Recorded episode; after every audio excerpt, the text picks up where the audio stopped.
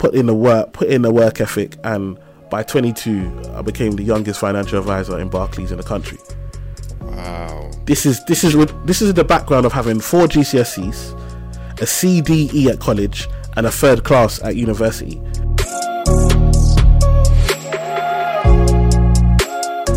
As you all know, I love connecting with authentic, real people, and my guest today fits perfectly into what I define as an everyday leader. He's a qualified financial advisor. He's worked in financial services for what, 15 years for Barclays, HBOS, HSBC, NatWest. You know, you've seen him in Times and Telegraph and The Sun, on the BBC Radio, on ITV, on BBC, and Channel 4. When the accolades, you know. And while doing all of that, he's a happily, ladies happily, you know, happily married man. So still stay away, a father of four and he runs he runs his own company, the Manifest, and he's also an international speaker. Emmanuel, how are you doing, my brother? Yo, my bro, I'm good. How are you, man? Thank you for having me. It's it's a, it's a lovely intro, and I'm happy to be here. It's uh it's an absolute pleasure, man. It's been it's been great watching you snatch people's edges on, on social media. it's, it's such a it's such a lovely way, but the message is on point but the reach and the influence and the way you do it, I was like, man, this is this is my kind of kind of person. Yeah, man, I love it. It's, it's my style, I guess. Um, and sometimes I feel like, especially with stuff like finance, where people feel like they can't relate to it, it doesn't make sense to them, they run away from it. It's about making it as relatable as possible and knowing your audience. I think that's something that's so important. Like, I know that my style or my videos are not going to reach everyone, but they're going to reach who I want them to reach. Like the audience that I'm speaking to, like the style, like the delivery, and they learn from it. So that's what's most important. And I think that's a lesson that I had to learn, and hopefully people can learn quicker than me. That you know, forget trying to please everyone. Like you can't please everyone. Just know who you're speaking to and keep speaking to them. How did you actually learn that lesson when you stepped into this because it's it's finance, like you said. The industry yeah. is very stiff, and I'm saying this as an ex accountant, so yeah. I'm I can talk about it. The industry is very yeah. stiff, but you came in a different different form. So how was that process for you? Yeah, I mean, for me, it was about again, it's it's all learning, but I guess who engaged with my content, like, and and then it was black women, like black professional women were, were the ones that engaged. Like I used to do seminars, like when I first started, um, and I used social media just to advertise the seminars, and then people would turn up. And when people turned up, like obviously beginning it was quite empty, but when people did turn up, it was mainly black women, and then they would learn so much. Like, I remember my first seminar I had about eight nine people in there, but about six of them were black women. They loved it. They went and bought three or four tickets for their friends to come to the next one, like so their friends couldn't miss it and then they come and then they were like, oh well, someone's bought tickets for me. And by the time I got to the fourth one, it was packed, like I was selling out in in a couple of days because the word of mouth and and that has been consistent in regards to me growing my platform in regards to who I do one to ones with. I know my audience. I know who who I'm speaking to. I know who who relates to it. And obviously the man them they, they love the thing, but they're not as engaged in regards to they won't turn up to seminars, they don't book one to ones, they just they're just in the comments. The, the man them are in the comments vexed. Do you know what I mean? They're in the comments defending themselves. Um, so yeah, but it's like black women are, are, are, really here. They're doing their thing, and obviously they're you know right now uh, we're at a place where black women are probably out earning you know out earning black men, or their their income is growing at a faster pace than than black men, and so they are oh, now. Yeah, yeah, yeah. So they are now at a point where they, they have to make different decisions because again, this is this can be quite intimidating for a lot of men. It can be quite intimidating, and you and women have always, I guess, especially culture wise, you feel oh I should wait for my husband before I get married. Like now, you just got to do your thing because you can't wait anymore. You know, there's so many different issues out here, so you've got to do what's right for you. And so these are the type of conversations we're having, and we're, and we're just getting them investing, we're getting them buying property and doing their thing. Oh, I love that. And before the before the workshops came, mm. there was a a young Emmanuel who living in looking at Canary Wharf. Yes. Looking at that vision, yeah. saying that's what I want to do. Yeah. Like let's let's let's go back to that young Emmanuel. Like tell me about that that vision that you had from a young age. Yeah, so I mean, I grew up in Tower Hamlets, East London, and um, on a council estate in a place called Limehouse um, which is right next to Canary Wharf. It actually shares the same postcode, so um, E14. So um, imagine being on a council estate, living in impoverished, impoverished environment. Living in poverty, um, and yet you share a postcode with one of the richest places where literally there are millionaires and billions being made on a daily basis. Um, it's it's a mad, a mad, mad, mad existence, um, and so for me, like being the firstborn, like I'm Nigerian, my parents are Nigerian, they were born in Nigeria, they came here. I'm the first in my family to be born in, in, in the UK. So when you're the oldest child, it's one pressure. And then when you're the first to be born, like, oh Lord, in the in in the in the UK now, it's like you've got to go and lead. You've got to go and set examples. I've got two younger sisters, and you know my parents all they understood was education. It's it's education, education, education. That's all they know, and so I wasn't doing well in education. I'm just gonna be honest with you. Like I was, I was doing well in sports. I was doing like, and my parents wouldn't come to my gate. What did I come here to play? Did I come? Like, do you know what I mean? Like when you try to invite them to come and what? Uh, you want, me, ones. you want me to take time off work to watch you play game? You think I come all the way from the village to the UK to watch you play? so they did. They couldn't grasp it. Now parents are taking their kids to football at one years old and two years. Like, do you know what I mean? The second they can walk, they're they're putting something in their hand or getting them into sport. But them times it was like it's a game. Like they they don't do mm. games. They didn't respect games. Do you know what I mean? So so for me it was like okay cool. I'm doing this sport thing. But my mum always used to tell me, you know what? Emmanuel, you're my pension. Me, I didn't even know what pension was at the time. But my mum has always said, Emmanuel, you're my pension, you're my pension. So I knew there was a responsibility and there was a mm. pressure that I had to I had to make money. I had to succeed because my mum is relying on me. Like this woman did, was doing doing dinner lady just so she could be at home by the time we get home and stuff like that. You know, standing in the kitchen all day, then come home, stand in the kitchen again. To, do you know what I mean? It's like she did all she could for us. Um, and so I was like, you know what? I'll never, I'll never forget this. I'll make sure I'll look after this woman. Do you know what I mean? So I, uh, but my mum, she, we get on really well. I'm a mummy's boy. Most most Nigerian men will tell you they're very close to their mum. So I'm a, I'm a mummy's boy. Like I'm, I, me and my mum were very close, especially being a first child and and all of that stuff. So we're very close. And I remember if you left the light on in the kitchen, yeah, it was, it was a big deal. Like I'm talking a big deal. And when I tell like when I tell my like, when I tell like my white friends and my white colleagues at work, like they just don't get it. It's not some like it's just. Do you know what I mean? They, they, they, like what's a light? Like, it's what's, a light. What's going on? Like, do they even off their light till they go to bed? Do you know what I mean? The light is on if there's anyone in there or not. But when you come from like, like when you know that your that gas bill, that electricity bill is is serious, you're trying to make savings as much as possible. So when you're suffering to make your money, anything that is using your money becomes a problem. Like mm. it becomes a problem.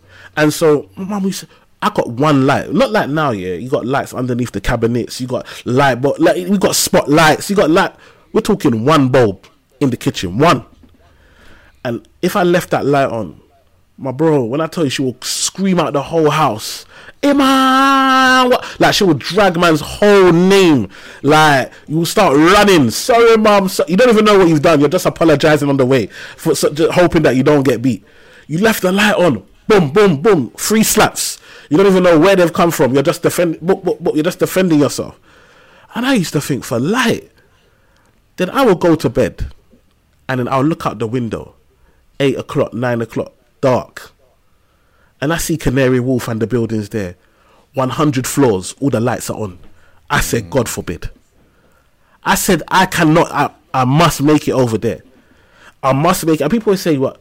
But why? Like, because obviously, Tower Hamlets, everyone can see. If you live in Tower, you can see. Even if you don't live in Tower Hamlets, if you live in like neighboring community, you can see Canary Wharf, like from a distance. You can see it from your window. And people always say, how come you were inspired and other people are not never took the same inspiration. And i always say there's a difference between sight and vision. And for me i had a vision. And for other people they have sight. So somebody will see wood and somebody else will see table.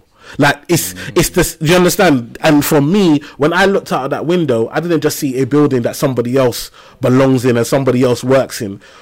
I saw my future. Jeez and man, man, took, man took us to church. so, so like at 13, 14, I said to myself, listen, I gotta be in that building.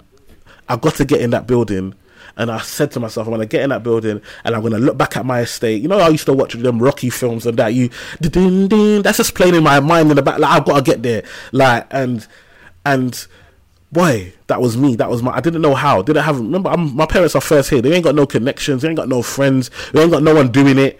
And sometimes I think we don't dream big. Mm. We dream within our reality. Do you understand what I'm trying to say? So we dream with what we feel is realistic to where we are in our place of life. And for me, from young, I've always just dreamed big. I've I've always said, listen, I don't know how, but this is what I want to do. And so, lucky for me, put in the work, put in the work ethic, and by 22, I became the youngest financial advisor in Barclays in the country. Wow. This is this is this is the background of having four GCSEs, a CDE at college, and a third class at university. And I always say this when I go and talk in schools, not to d- belittle education, but to understand that when you are walking in your purpose, these things cannot hold you back. Sometimes we allow these things to be excuses as to why we cannot achieve. And the only person that is stopping you from achieving is you. Is you. You are the block to yourself. You have limited yourself. So if you limit yourself, why should anybody open up and give you freedom and give you opportunity if you are living within your limits? Wow. That's so many things that you just spoke about right now when you talk about purpose, power, vision absolutely just blew my mind, and it's great to hear. And there's a there's a curiosity and a question that comes up for me that with those GCSEs mm-hmm. and university degrees and all of that, how did you stay on track with that vision when your current reality is saying that raw, I haven't, I haven't got the grades, and people are saying I need to get the grades, but yet you're still on track with that with that vision. Like that's what I said I'm going to do when I was at 14. I'm looking at Canary Wharf, and that's the vision I'm still heading towards, regardless of what's going on with me. Mentorship and accountability. Okay. When I was at school, I had this teacher, Mr. Barry. I still talk to him till today. Still today, I still I give talks at his at his school, like and tell tell people about like Mr. Barry. Mr. Barry is a white guy. Um, but he used to be um, a PE teacher. And uh, me and my boys, we used to go to school early in the morning and we used to play basketball. That was our thing, basketball. And um, we used to shoot on the hoops outside. And obviously it got cold, and Mr. Barry used to see us playing in the cold. He said, "Nah, this is wild." He so he used to come in, and he used to open the gym, and he opened the gym and let us play, like so that we weren't out in the cold. And you know, like when you come from nothing, it's the small things that, wow, somebody actually cares. Somebody actually saw us. We never asked, you know. We never asked him one day. He came. He said, "Look, we're gonna we're gonna do this. You don't like playing ball? Come, tell your friends." So we used to play ball anyway. Then we used to tell our friends. Before you know, there's twenty of us. Guess what? Because we came early to play ball, we were early for class. Mm. Mr. Barry was very very smart with what he was because we would play basketball in the playground and we'll be late for late for class. So he put us into an environment where now you're in this environment. I, I can build a relationship with you, but also I can make sure you finish on time so you're early for your lessons. So it was that type of uh, that type of relationship. But Mr. Barry liked me, like he just always just. Now I look back and I say this brother just loved man in regards to he saw something in me that I never saw in myself. And I always want to encourage people if you can find a mentor, somebody older that you respect that has done stuff and lived, bro, it, it's a cheat code. People say, E man, how did you make it to 22, 22 youngest financial advisor in the country? Listen, listen, in, in Barclays, I'm telling you, I was making more money at 22 than my pops and my, my pups' friends. I was, I was earning over 50 bags a year at 22. Straight. Company car, company credit card, mobile phone. I was, life was sweet. Living the dream. Living the dream at 22. Do you know what I mean? Man are doing graduate schemes and you know, you're on what 18 at them times. This is this is way, way, way ago. You're on something low. I was on big adult, what people have family salary, and I was in my mum's yard. Do you know what I mean? I was I was big pimping. I was spending everything. Like I was everywhere. Do you know what I mean? But the, what helped me was the fact that Mr. Barry taught me the importance of mentorship and and the importance to humble yourself and listen. And so because I learned that, I then took that into the workplace when I started at at, um, at Barclays and found another mentor who again liked me and, and, and, wanted to impart some wisdom in me. And so I remember he told me, "Listen, if you're on time, you're late." and I didn't get it. I because I'm part time. You know, like when you're part time, you well, you can't tell me to come in 15 minutes before you know the bank opens. My contract says nine till five. I'm part- Arrive on time. I'm, I'm, on- I'm at nine. Obviously, that means that me, me, and the and the customers are coming into the branch at the same time. Do you know what I mean? And I'm still there with my sandwich and my and my, and my drink and wait. I've got I've got to go and log into my thing. Do you know what I mean? But it's all mad. But I'm part time. I'm saying I'm not. This is not even my thing. Do you know what I mean? I'm just here for the for the ride. And he was like, "Listen, I like you. You got a good personality, but if you're on time, you're late." And what he was basically trying to tell me is that to get somewhere early, there has to be preparation.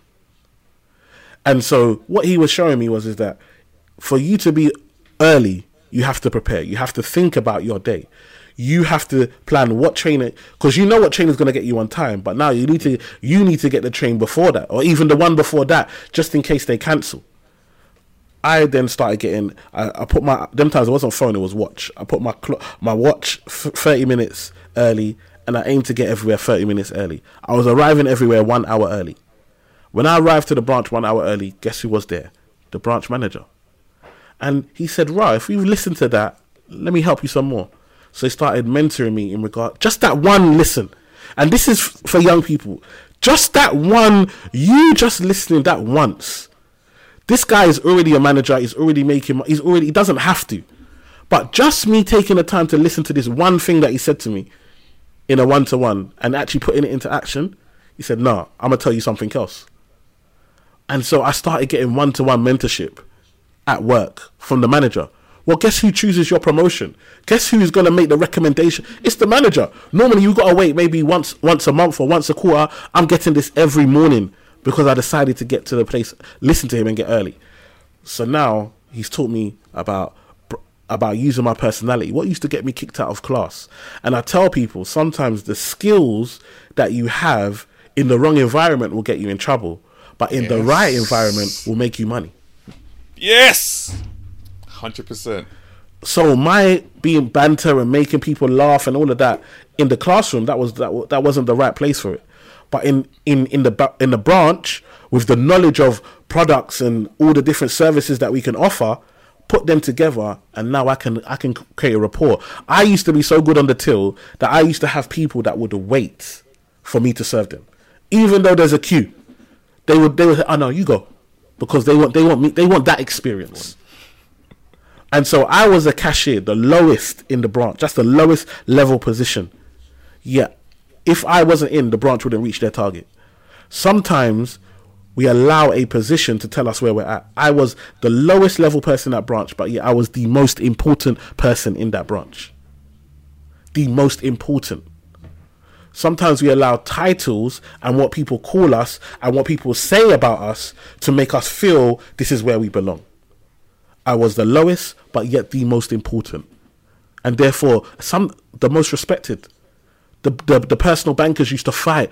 Oh, Manny's in today. I, I want. I'm to get the leads from from. They used to fight over who I was to be passing my leads to because they knew the quality of the of the leads that I was passing. They knew they were to get the sale. I've already I've already signed, seal, deliver it. But by the time that client sits down, they know what they're to get.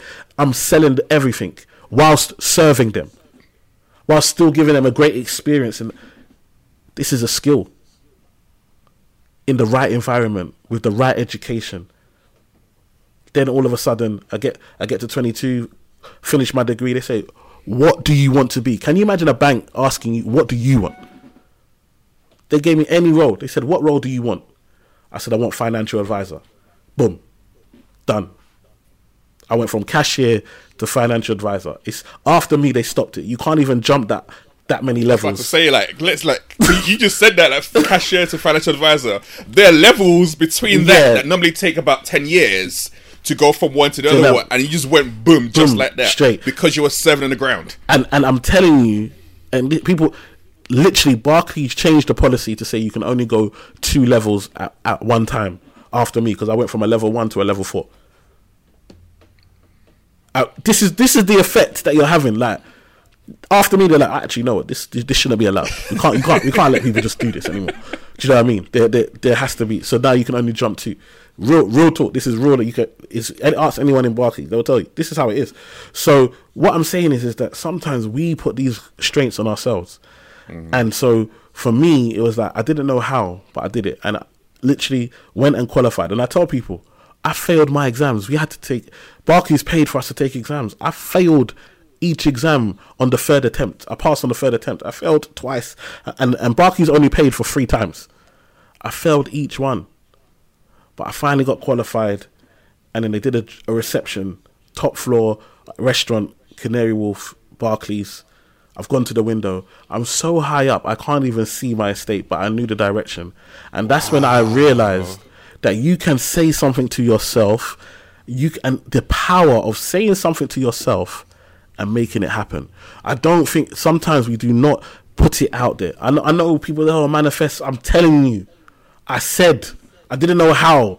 I said I'm going to be in this building looking back at my estate at 13, 14, and by 22 it happened. See, I, I, I always say there's the two verses I hold on to the most, like life and death and power of the tongue, and write the vision and make it plain. Make it plain, And yeah. you exactly just said it right now. Like you had that vision at 14, and you stayed on course. But it wasn't just staying on course, and yes, things were happening around with education Yeah. and all that kind of stuff. But you were stepping into who you were, and you Yeah. used who you were as an individual to help you navigate, and you listened. Yes. Like that manager telling you one thing, and you listen to that, he's like, okay, this person's serious. And a lot of times that happens where someone will drop some nuggets on you, Yeah. but you do nothing with it. So Nothing. like you're not serious, so they they go into someone else. Else, But exactly. doing something so simple as I'm going to get up early and do something with this. Bro, a whole different world opened up to you, and Yeah. someone invested and sold into you. That's amazing. Yeah, and, and and it's so powerful. And I tell people like like just just if you really do you really want it. I think sometimes we say we want stuff, but we don't actually want it. We like the idea of it, but we don't really want it because what it takes to get the things that we want, we're not prepared to put in the work to do it. So when people say, "E man, I want to be like you," I'm like, "No, you want to be like you." Because that's how you, who you've been for the last 35 years. You've only been you. Mm. You never tried to change. That's why you're you and you're where you're at and I'm where I'm at. And when I tell you what it takes to do to be like me, you don't you won't do it. You're not you're not ready to work for free. You're not ready to go and give talks for free. You're not ready to to start come back from work and start reading and studying and, and really getting into stuff. You're not ready you're not doing that. You wanna come home, you wanna watch EastEnders and you wanna eat beans on toast. And that's cool. But just admit that that's what you want for you. Stop telling everybody about all these dreams that you have and all these things that you're going to do because your actions say you're going to do none of it. Jeez. Your action reveals who you really are. And was there any time, you know, when you were doing your financial exams and you Yeah. failed twice, was there any time where you felt like this was never going to happen? Like, this is my third try, I need to get this right. and That all that pressure came on top of you. Bro, it was it was crazy. I'm talking I'm remember like at this time I'm taking these exams. I've been a cashier. These are higher level qualifications to I've never seen 70%. Those are the pass marks, 70%. I've never seen 70 I told you my grades. I've never seen 70% in my life. But I said I know the lifestyle that I want, and one thing I, I Barclays really helped me was learning my learning style because they gave me a tutor. And when I got a tutor, the tutor was like, "No, what, what? That's not how you. The way you learn, the way you take it in is like this. You actually need to read it, and then after you read it, you need to write it down on these cards. And then after you write it down on these cards, you need to then highlight these cards. And then after you highlight these cards, you need to write it again the bullet points from your bullet points. And so after go, going through this process, I'm getting these, I'm passing these exams.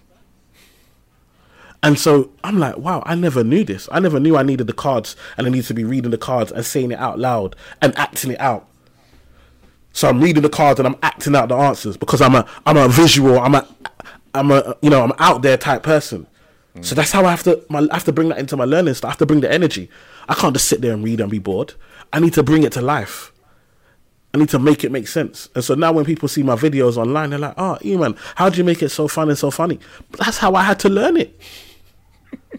I how I do my videos, people think you may think it's funny, you may think it's rude, but that is how I had to understand these complex financial um, strategies and and and formulas and things. I, I had to create it in a way that I'm it could be entertaining and funny for me to take it in and understand it. So when I'm in the exam, I'm like, oh, this man's saying, da, da, da. I'm reading the question, I'm like, no, that, what you're saying is, da, da, da, and that's how I'm answering the question. I had to break it down to my level and how I could understand it. And so it was so important for me to learn my learning stuff. So yes, I failed and it was difficult and I thought, oh, am I not going to make it? But each time I passed and each time I managed to get through, and now when I do my when I do my exams, I pass it. I live it. So I do it every day. So I'm learning. Whereas before I was coming from a point of cashier, I wasn't doing the job every day. So I'm I'm learning even the words. Sometimes it's simply understanding what the word means is the difference between getting the question right or wrong. So some of it is not even about reading the book; it's about reading the glossary. It's about actually spending time in the glossary to up. Remember, my education wasn't great anyway. So a lot of words that I think I understand are actually not, they're actually not really. It's not even the right terminology. So I've actually had to spend time going through the glossary, understanding, okay, this is what this word means. Okay, this is how you would use this word in a sentence. Okay, when the word is in this way, this is what. So when I read the question, now I know the answer. Sometimes in life, we are answering the question we want to answer, not the question we are being asked. Sometimes in life, we are answering the question we want to answer rather than the question we've been asked. Mm. Let's let that land for a minute. because then that becomes around how are you, your perception. Exactly. And how are you taking the time to actually interpret what's really required as opposed to just just going and acting or speaking rather than let me think it let me take it in let me think about it and then provide what i think or even asking questions like, actually what do they really want here? Exactly. that extra step that was that's required is that additional that you're talking about that, that's come through for you. Yeah and that and that's what that's what really helps me. That's what that's what's really helped me understand is that actually don't just give a reply. Take time to think about it. Don't even though you could be the loudest person in the room you don't have to be sometimes we feel like people are going to expect. Like when I'm out, you think, well, people expect me to be this joker. Da, da, da. Bro, sometimes I just want to chill. I don't even want to say nothing. Do you know what I mean? I don't even I don't even want to crack no jokes today. I just want to. Do you know what I mean? I just want to vibe. I've come out. I've done what I've like. I don't owe anybody anything. Do you know what I mean? Like it's my life. Like I'm the I'm the the only thing I can control. The only thing I can be ruler of is my life. I can't control anybody else what anybody else chooses to or not to do. So I'm gonna make sure that I control my life and don't be controlled by the perception or thoughts of what people, what I think people expect from me, or what I think people think I should be doing. No, I can only be doing what I'm doing, and what I want to do, and what's right for me. Doesn't mean I can't learn. Doesn't mean I can't get better. Doesn't mean I can't take correction. I try and learn something new every day. I try. I learn from my kids. My kid, my oldest child is is ten. I try and I still tell me something. I'm ready to learn because he hasn't been tainted by the world yet. His views and opinions haven't been hasn't been damaged. That he's still got that clean, pure heart. He still believes he can think something and it can come true. Some of us we lost that when we found out Santa wasn't real, and that that was it. that was it. After that, we lost the we lost the belief that we can think something and it can happen. Do you know what I mean? Like he still got that, and so these are things. Sometimes we have to find the child in us in certain environments when I when I'm in some boardroom, sometimes I'm like, you know what, like these men don't. I, I know what I know. We go into meetings and we're putting all this pressure on ourselves. Oh, oh, they expect me to do this. Oh, because I'm black, I got to do this. Oh, because I'm from the hood, I need them to. I, bro, some I was walking around with so much pressure on myself. Yes. telling myself that I am the, the, these people's only example of a black man, and so I must act in this way or I must behave in this way. Ah, listen, I can't carry the whole community on my shoulders. It's hard enough trying to be me, let alone trying to represent everybody. Do you know what I mean? Yeah. That's a lot of pressure. And we walk around with these places because we are we are in environments where we are the only one. And then it's that choice: do we do we do we lose ourselves and become more like them so we fit in, or do we stand out? And then all of a sudden we start sure. to get picked at and get discrimination and racism and, and then we have to just swallow that. And if we still want to keep our jobs it's not easy. It's not. It's not. That that choice is not easy, but it also shows how much that point you just made, in, in particular, I was having a conversation not too long ago. And I was saying to someone that a lot of times the reason why we as black people, particularly, get stuck is we're carrying so much baggage, and a lot of that baggage is not ours. It's not ours. And we're carrying the whole community's baggage on our back, and that's keeping us stuck. If we can learn to let go of that baggage, we start to move forward. And actually, what we need then need to do is create more doorways and pathways for other people to carry their own baggage through. That's how you start to make a difference as opposed to staying stuck. And that's you speaking about your you being you Yeah. And you representing you and showing up as you rather than what the perception of other people think you should be sounds like it's been a fundamental shift to you and how you've made progress Bro, when I tell you, like, I remember, like, my wife, yeah, love my wife. She's like my best friend, and we, get, bro, I remember when Kevin Hart cheated on his wife, yeah. If you know how vexed my wife was for days, like, I was like, bro, nobody's cheated on you. What, what, what's your problem? like, do you, do you see what I'm saying? Like, we literally taking somebody else's burden. Like, why are you mad? like, what's going, what's going on? Like, and we do this. We there's do something you can tell me like do you know Yeah. Kevin like Like, what, what? Is that your bridging? you not got dinner? Like, what's going on here? But even us as guys, like, we will feel like, ah, oh no, I'm from the hood. And so, what does that mean? Like, so if you if you now act professional, or if you wear a shirt and tie, or all of a sudden where you're from, you're no longer from there. Listen, I went, I grew up in the hood.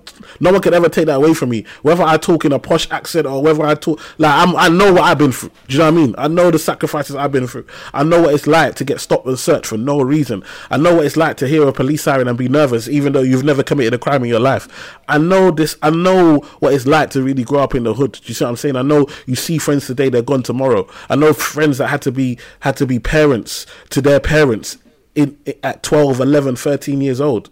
Like I, i've seen poverty and, and know what it's like to miss out but i still made it. I'm not i'm not defined by it.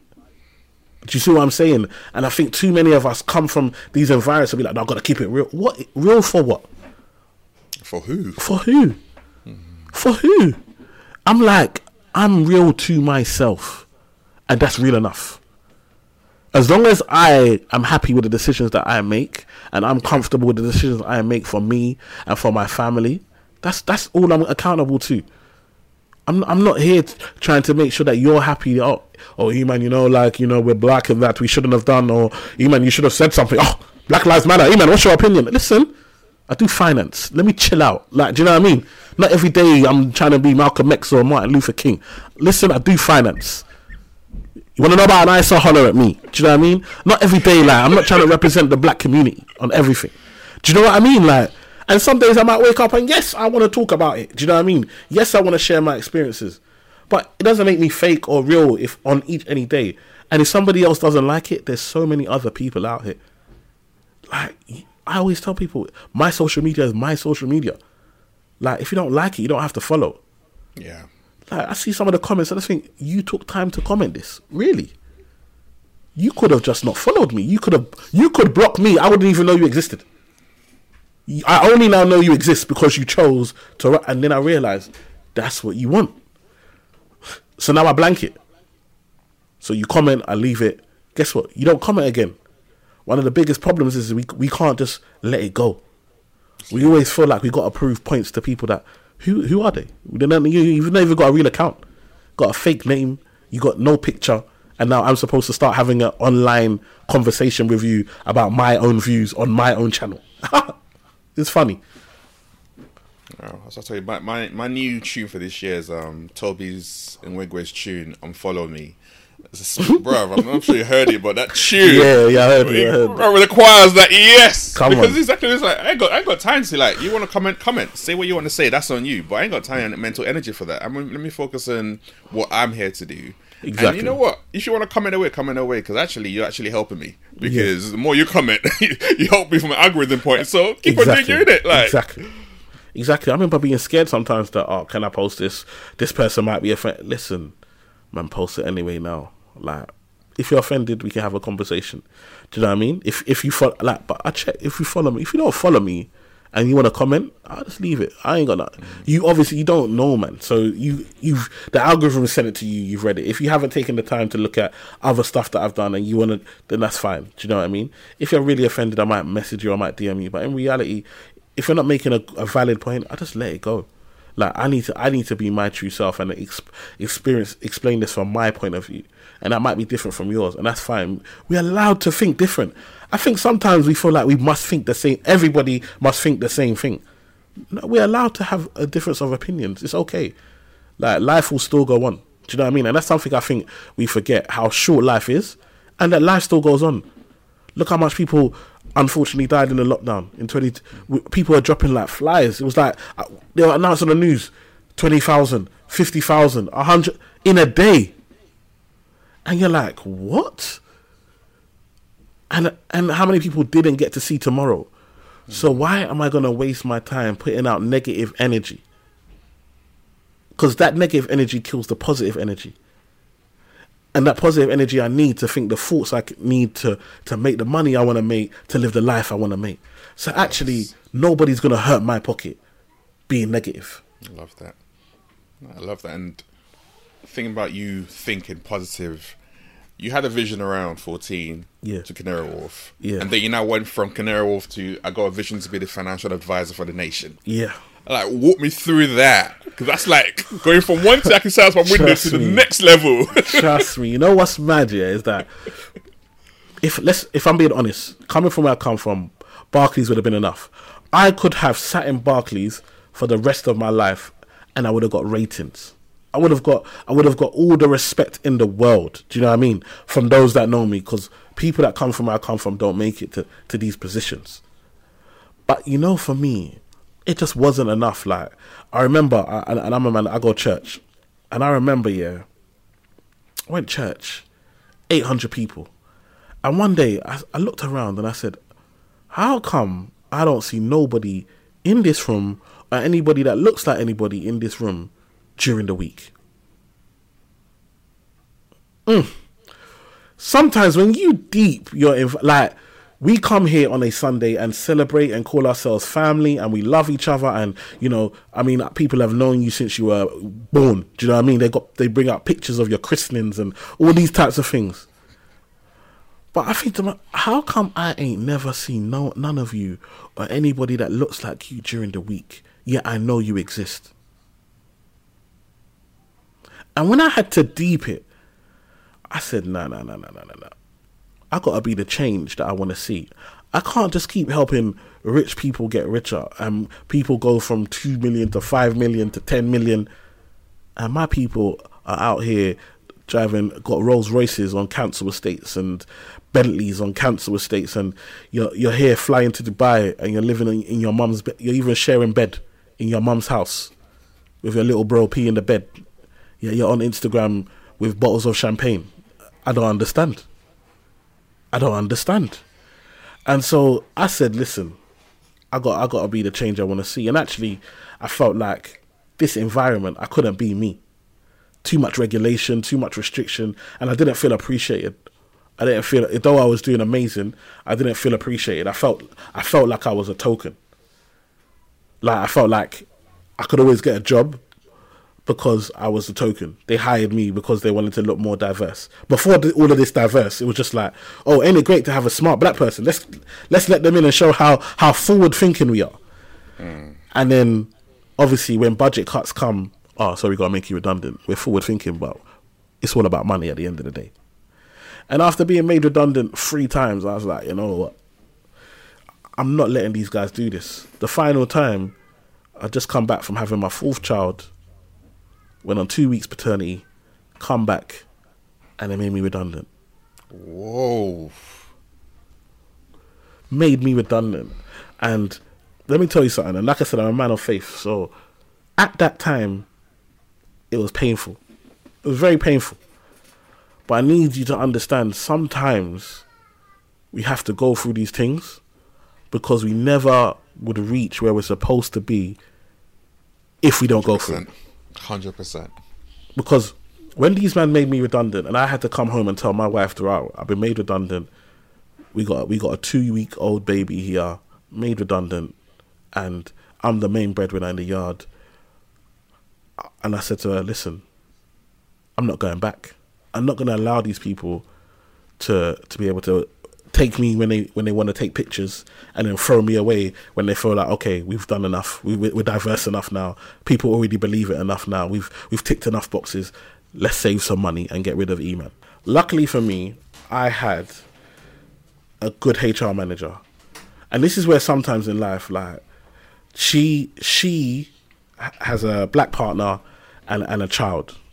So so we used to get on and she really related with man and so on the way out, when they made me redundant, she got me the most money. She, when I like, she got me the most money she could, like without losing her job. Do you know what I mean? Like she went from she let me get she let a whole payday go, and then started the calculation from there, and then added in the holidays. When that when she when that money dropped, plus with what I had, I was like, I don't need to work for another nine months. And this is the importance of keeping your lifestyle low. Sometimes we, we live to the amount of money that we make. And then when things change, now we're in now we're in a problem. But me, I live to I know my lifestyle. And my income is always much higher than my lifestyle. So if my income changes, I know I only need a, lower amount to survive to get by. And so I said, "Run nine months." I said, "I'm not going back." I looked at my wife. I said, "I'm not going back. I gotta make this work." And so every day I was on social media. Twice I was posting. I was like, if I'm if I post once a day when I'm employed, now that I'm full time, I can post twice a day. I was posting twice a day. I was replying to every comment. I was replying to every DM. I was creating lists of new content. I was watching other people's content to get ideas for my content. I was looking at what was going well. I was then reviewing my content to see, oh, this one did well. This one didn't do well. Let's do more of this. I was doing lives, re- regularly doing lives. Before it was a thing, I was doing lives and boom, it just blew. And then before, I got made redundant in in in uh, um, February. I was born in February, so I was made redundant in February. By um, August, I got a television show with Channel Four of wow. the same year. Wow! Just six months. And I tell people sometimes to really follow your dream, you have to be self-employed. You have to be about your dream. You have to live, eat, sleep that dream every single day. But put the financial things in place so you can afford to do that. But sometimes, if you really want to get to where you want to get to, you could have to. Your only sole focus, sole purpose has to be the dream. And so every day I woke up, there was no such thing as Saturday and Sunday. Every day was a day to work. Every day was a day to work towards the dream. And every day I just worked. And in six months, I went from just on social media, doing my thing, to national television show. Did the show, that came out. Then we had lockdown 2020. Then we had George Floyd, and all of a sudden the media said loads of people are having financial issues due to lockdown. We need to talk more about finance. Oh, and we need a blackface. Hello. and this is where we talk about oh, people are waiting for opportunities. Your gift you, will make room for you. You understand? you have to go and put in the work, and then the opportunities will be created. If I was waiting until the lockdown and then said, "Oh, look, they're looking for they're looking for black people now on the television. Let me start," it'd be all too late. I'm already doing it. I've already I'm already doing it consistently. So when they're looking, I'm easy to find. Mm. Was that how they found you via social media in the first first Channel Four show? So the first show, like for me, again, this is where working with people and being able to get on. So actually, they approached my my, my good friend Bola Sol. Um, she's a, she does finance and content yeah, creating as well. So they approached Bola, and then at the end of Bola's um, interview, they were like, "Oh, do you know anyone else that does this finance thing?" And she's like, "Oh yeah, you should speak to my boy E-Man." She gave them gave them my number, and then she, I remember I never forget. She just calls me and she's like, "Hey, bro." I've I've given your number to some people at Channel Four. I don't know if it's real or not. I don't know if they're gonna call or not. I don't know what's gonna happen. But if they call, just know that I gave them your number. The next day they called me. Did the interview, went through the next stage. Bola was there. Went through the filming stage where we had to practice like a test, whatever. Bola was there like throughout the whole thing, and then I got it. And then Bola didn't even get it in the end. She didn't even get on the show. Do you know how happy she was for me? Do you know every day when I went to film in Scotland, but will be messaging me, "Yo, bro, kill it today, smash it!" Like I can't wait for it to come out. This is I I got this opportunity. listen, and now she's got her own book. She's doing she's doing amazing. Do you understand? And this is what I talk about. Your time is coming. Like you don't need to be upset if you don't get a certain opportunity, and you don't need to. Sometimes we have this keep it to myself. I remember watching someone that um talking about these TikToks and how these TikToks go viral when when when white audiences take the black dance and do it on TikTok. It goes viral, but when the black people do it, it doesn't. And the, and the woman said that's because the white communities, ha- white people have communities that want to support them. So they see rather than see them as competition, rather than see someone do a dance like in our community, we'll see someone do a dance. I think I've got to do a dance better than that and go for do a dance. Whereas in the white community, say, well, someone's doing a dance, let me do the same dance. Let me support the dance. I'm not trying to. I'm not trying to beat that. I'm supporting that, and it spreads. And if we spend more time just supporting rather than competing, we would get further. Hmm. for for uh for a hot minute I've been having a lot of conversations, especially in the culture, as you can imagine, the last two Yeah. years around the power of collaboration. And we've been told and we've had this I'm gonna call it the crabs in the bucket mentality. Yeah, where just based on the culture and environment, it's always been, there's only been only one, only two. That's about it. But actually, like you've just said, one by putting in the work, but two, surround yourself with great people who are rooting for you and encouraging you, and you're Yeah. all supporting each other. Things happen, opportunities happen, and things get created when you're like genuinely when I care about this person, I want to see them win, regardless whether I win or not. But it's we're doing this as a community, we're doing this as a collective. There's a power in that collective that moves and makes things happen. And this is just a great, massive, massive, massive example that I love. I love to hear how like Bola was encouraging me, like, yeah, bro, go for it, have a great day. And I'm just like I said, she's doing amazing things now. But that's just powerful, man. I love yeah. to hear those things, man. No, definitely. And so did the show. Black. Then after that, now because of Black Lives Matter, all of we had BBC, ITV, Cha- Channel Four came back again, do stuff for them. Then newspapers, magazine, bro. It was just after the other. I got an agent. Even how I got an agent. This is what I'm trying to say. You don't know who who you're who you're surrounded with, and just be nice to everybody. Just be nice to everybody and some people find that difficult like because we again remember i said about the levels i don't care you can call me talent you can call me star. That doesn't mean because somebody's a runner and has to go get me drinks and water and make sure that i'm going to talk to them in a, in a in a in a, in a downplayed way. I'm going to look down on them because they're but they're helping me. So i'm even grateful. I'm even i'm even i'm even in a place of gratitude. I owe you. I'm trying to know your name. What do you want to do in life? Can i drop some nuggets for you to help you along your way? Because you're helping me on a daily basis. Mm-hmm. But some of us see you run. I don't talk to the runners. Like they're run out. They're just to send out, and that's your mentality. But let me tell you, one day runner, ne- tomorrow director. This is how life works. Do you know what I mean? And On the cashier, on their financial planner. Exactly. Facts. And and so it's like at the end of the day, it's like be nice to everyone. So when we did the first TV show, I did it with a woman called Anna Williamson who does Celeb Go Dating, Celebs Go Dating, which is a big show, been on Channel Four for for long. And she added her agent to the WhatsApp group. I was like, I don't even know what this is. I was, so I was like, listen, Anna, we get on really well. We call each other brother and sister. And I was like, Anna, can I speak to your agent? Do you think your agent would represent me? I don't even know if I need one. She's like, yo, bro, let me hook this up. Send me to her agent. Agent's name's Sam. Spoke to Sam. Sam was like, you know what, I got so much talent at the moment that I'm managing. I don't know. Obviously, you've done this show, but you've only done this show. You haven't really got any any other things going or whatever. I was just like, Sam, if you give me the opportunity, if you represent me, I'm telling you, we're gonna bust. It's gonna blow. Sam was like, let me think about it. Two days later, I come back. Like, okay, I'm gonna represent you. Let's do this. We start doing working together, bit by bit, bringing in deals here, stuff that I'm doing naturally, just talking. Before you know, like now, bro, no word ever lie. Email will come through. Uh, Emmanuel, we got this. We got this campaign that we're doing. We want you to do it. This is the budget. Can you do it? I'll just say, hi. Thanks for your email. Sam will handle it. Hey! bro. Like now, I know that you know I'm one of I'm one of Sam's top revenue generators out of like. But she took me when I was when there was nothing. I don't feel any way for her to take her cut or whatever.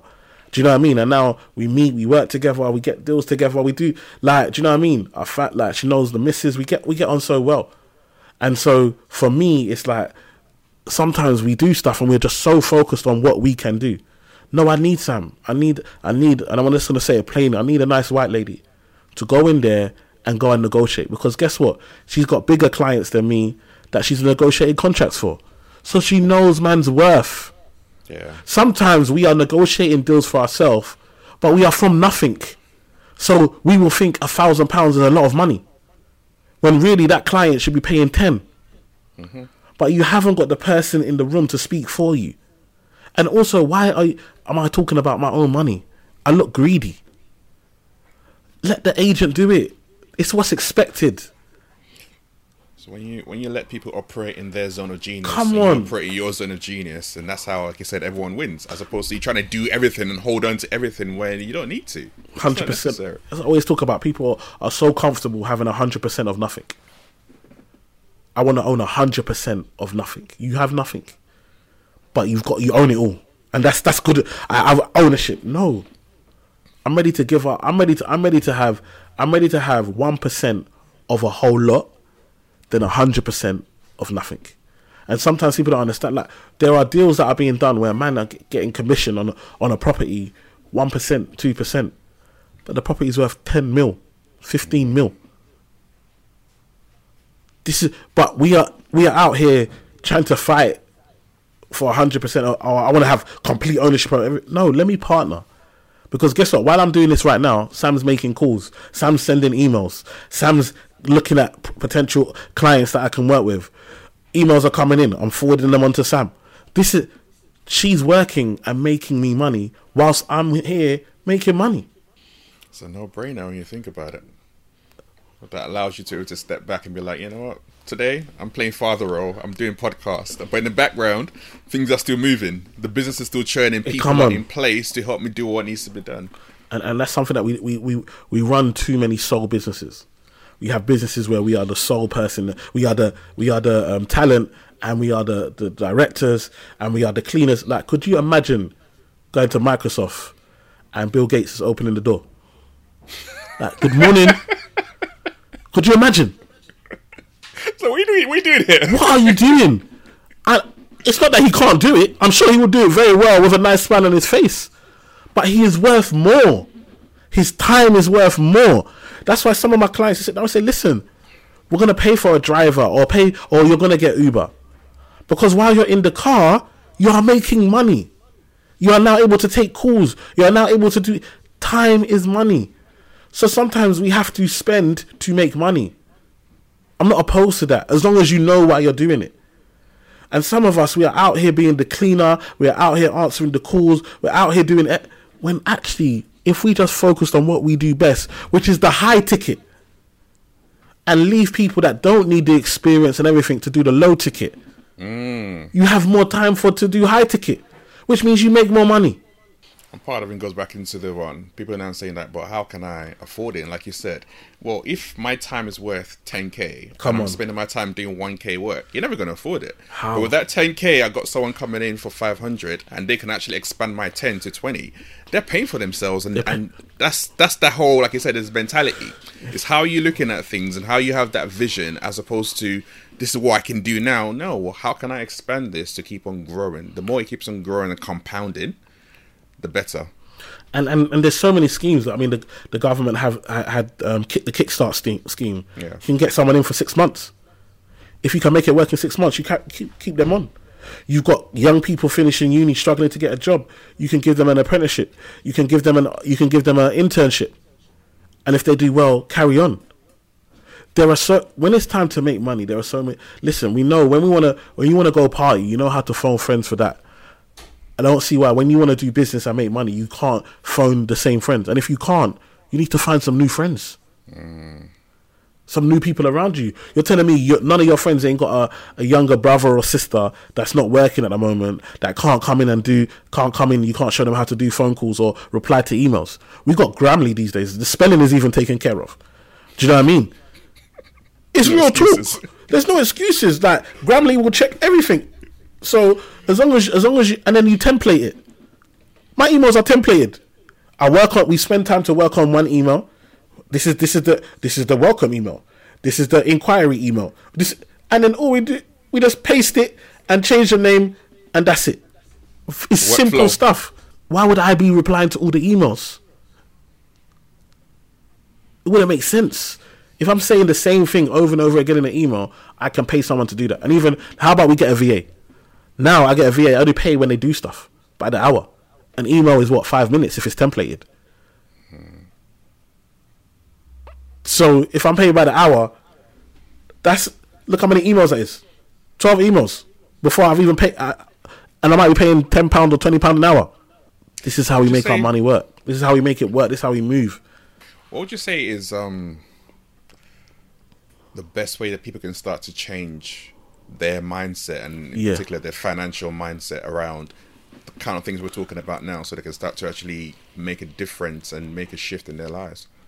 I think the biggest thing for me is being intentional. When I sit down with client, I said, "Are you intentional? Uh, you want the change? Are you being intentional? What are your intentions?" I don't think people understand. They don't understand what I'm talking about. They're looking at me confused. I'm, what are your if you if you say, "I want to be better with money," are you, when you're on Instagram, are you are you watching people talking about money? When you're on YouTube, are you spending time money? When you're watching the television, are you watching shows that are about business or money? When you're when you're making meeting, when you're having calls, are you talking about like are you intentional? Hmm. Are you being intentional with what you say you want for yourself? If I want my business to grow, am I am I prepared to wake up at six o'clock in the morning to go to business breakfast meetings, to go and sit down and network with other business owners and ask questions to find out how they're good at their business, make connections for my business, and improve my network? No, because you don't want the alarm. You don't want to wake up until the sun is up. So therefore, you don't want it, which is okay. I want people to know it's okay not to want it. This generation, I feel like we've been pushed to say that we we must want to be successful. We must want to make all the money in the world. We must like it's okay. If you don't want it, it's okay. It's okay to live in your mum house till 50. It's okay to wait for your grandma to die for you to inherit money. It's okay. If that's your plan and that's your goal and that gives you the life that you want to live, it's okay. That's just not me. That's just not the life I want. So if you- if if you then follow me and hear me talk, I'm gonna be triggering you. Of course, I'm gonna trigger you because that's not what I want. So that's not what that's not the words of wisdom that's gonna come out of my mouth. So you need to follow somebody else. But if you know you want to change your life and you want to change your situation and you want living proof that it's possible, then follow me. I'm sharing every day the places that I'm going, the things that I'm doing every day. The other day, the, um, the gas prices went up. The gas price went up. Gas and electricity, the price cap went up. I had Sky News, ITV, and Channel Four all message me to want to talk about this. Am I the only financial advisor in the country? Am I the only person that talks financial personal finance? But I have worked hard enough to get into a position where when things happen, they think, well, we need to find out what Eman thinks about this. It'd be great to get Eman's opinion on this. If I can do it, you can do it. But do you want it? Is the question. And are you being intentional? So for me, reading books like Who Moved My Cheese, oh Lord, that book is is is powerful. You can. It doesn't matter where you are in life. You can apply it to any point in your life, and it will make a difference. It will make a change. Who moved my cheese? Key person of influence. When you understand the importance of influence, see so many people that talk about I'm an influencer. You're an influencer, but can you influence people to part with their money? Can you influence value into other people's lives? See, when you become a key person of influence, money is made all around you. Because either you are connecting one person with another and you can take a cut for that, uh, or you have created value and other people want to pay for the value you're creating. But before you can create value, you need to add value to yourself. That's the part that we miss. We look on social media and we see people delivering content or doing stuff. We say, I want to do that. But have you taken the time to add value to yourself to be in a position where you can then add value to somebody else? That's it. Starts with you first. It has to. So these are the types of things that for me that I talk about, and then it's about empowerment. So you know, having finance, you know, reading the finance books like you know, um, Richest Man in Babylon and Rich Dad Poor Dad. These are like fundamental books for me when it comes to finance and money management and mindset that get you now looking at how you can change your life and change your situation financially. And then it's about also looking at what's important, knowing your why. Yesterday I did a I did I did a, a post um that like Dell advert. I'm like, listen, Dell want an advert, bro. I'm just gonna take a picture of my kids. That's what's important to me. And they love being in my content. They love being on my on my social media. They love take like, do you know what I mean? And it's like, look, yo, kids, the company's paying me to take a picture. Come in, jump in the picture. Let's let's take a picture. Took a picture, and I told people, my favorite part about working from home is three forty-five when my kids get home. Mm. That is my favorite part. I didn't get that when I worked in the city. Sometimes they were already asleep before I got home. And now I get to work from home and then they come in and they just surround me and tell me about their day and their lives and what they're doing. Sometimes they're so excited they can't even wait. I'm I'm head my head is going from back and forth, all of them talking at the same time. Daddy, look at this. Daddy, I did this. Oh, I got this. I... And I say, yes. This is it. This is why I'm working. This is my why. So when I when I go on social media and I see people going trips to Dubai, or when I see someone's bought, I say, "Well done for you. I'm happy for you." Because this is my trip to Dubai. Me spending time with my kids, me investing in my children, me being an active father. That's my trip to Dubai. That's my that's my new car. And you living your vision as an example and a model to them as well to show Yeah. them what's possible is I think is the best thing that you can ever do. Where you can show them that daddy daddy had this vision from day dot and daddy keeps on elevating and having a further north star and keep on working towards it because that's exactly what you're doing. bro. When I tell you, like my kids will will go on to go on go on. They got Sky. They'll go on Sky Planner and they will find my shows, and they will sit and watch my shows. Like I will go into their room and they will be watching my shows. Oh, daddy, we just watched your show. This person's so silly with money. I can't believe, and and I just I just smile because when I grew up, we had Mr. Motivator, we had, you know, we had man that we didn't really couldn't really rate. The only man we were like, you know, that we really could say we could really rate like that was black on the television was Sir Trevor McDonald. Do you know what I mean? Hmm. But he was doing news and he talked in a in a in a in a posh voice, and you know we didn't really feel like we could relate. We respected though. You know, in my house, that tenant, that news, everyone had to stop. Yep. The big Watch man's on. TV. You know, we watch it. Yeah. Do you know what I mean? We take time to watch it. We're proud, but now my kids see it and they don't. They don't feel like they feel like it's it's not impossible. My dad's on TV, like so. Of course, I can get on TV. My dad has a YouTube channel or does content. Of course, I can create content. It's not. It's not something that's foreign to them. They see it every day, and that's what we need to start doing. Like this disconnect. Like I, I feel like my parents hid so much from me. Being an adult now, I realised that these lot were juggling so much, and they just hid it to so that we didn't really have to feel it. But it's important to to share like the, the, the struggle and the process and what you need to go through and what you're learning and and get the kids involved because it's going to come to them and it's my priority. I remember in the lockdown, my kids always get good grades from school, and I remember in the lockdown I was doing some English and maths with these. I said, ah, you don't know that one. I'm thinking, how come the teacher's telling me how good you are? And then I realized that man's putting too much pressure on the teacher. The teacher got 25, 30 kids. Of course, my kids are well behaved. They know how to behave. So, of course, they're going to get good grades and good marks and get good comments and so forth. But in, in the reality is, it's on me. It's on me and my wife to make time. So, 2021, I went three days a week.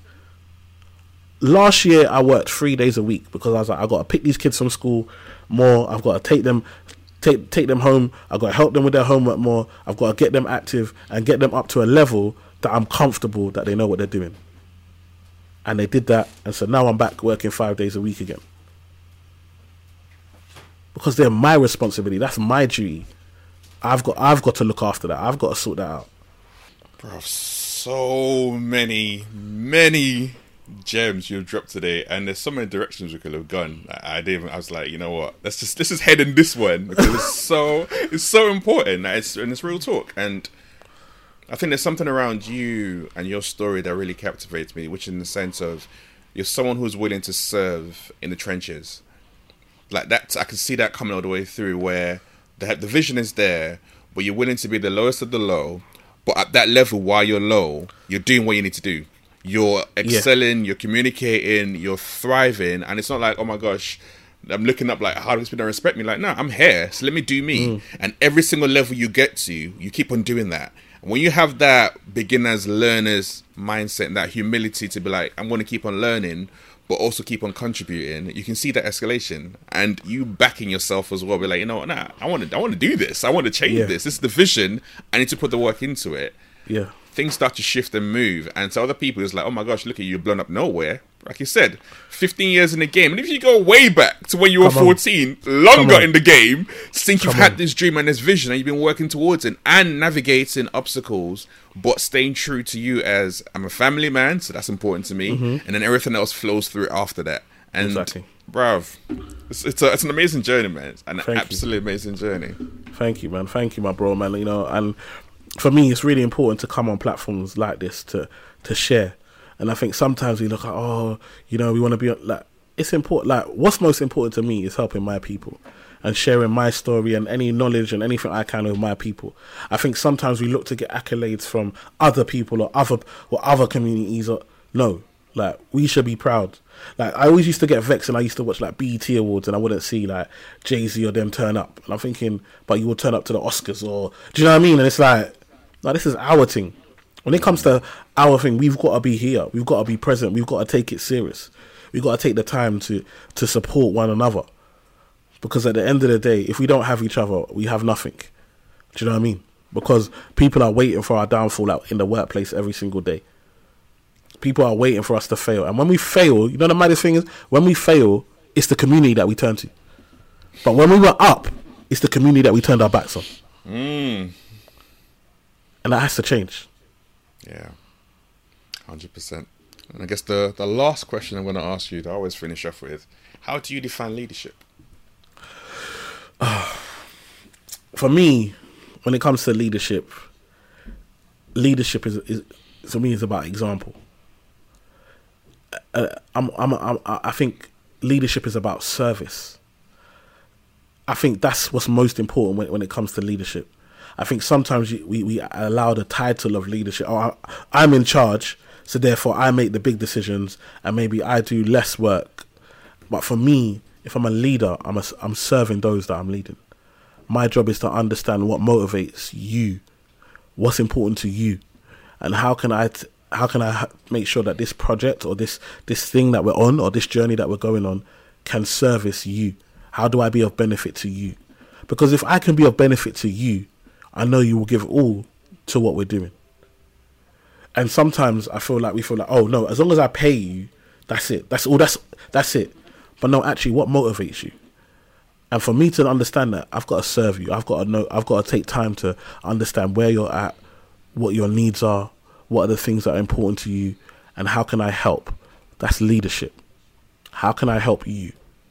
Help me help you. And when I and once I've done that, people will run through a brick wall. People will do whatever. There's no such thing as, as, as you know, work ends at this time. It ends when it's done, and that's so important. Like, but people that comes because they know that you care about them and not just this project or this this thing that we're doing. Like you care about their well being and and what's best for them. And sometimes leadership is letting people go. Sometimes leadership is letting people go. Like if I'm really a leader I want what's best for you, not what's best for me.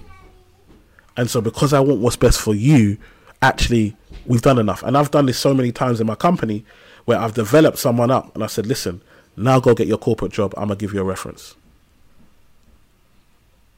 Because I understand the level of pay that they deserve. I understand the qualities that they have, and I understand that they need to go out there and go and get that now.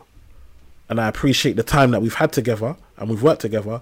But I know as a leader, I can create another one of you because I created you, didn't I? So I can go and do this again. if as long as I know to identify the right characteristics, I can do this time and time again. But you are not going to stay stagnant or limited under me.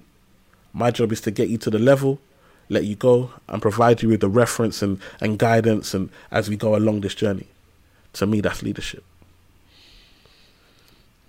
Jeez!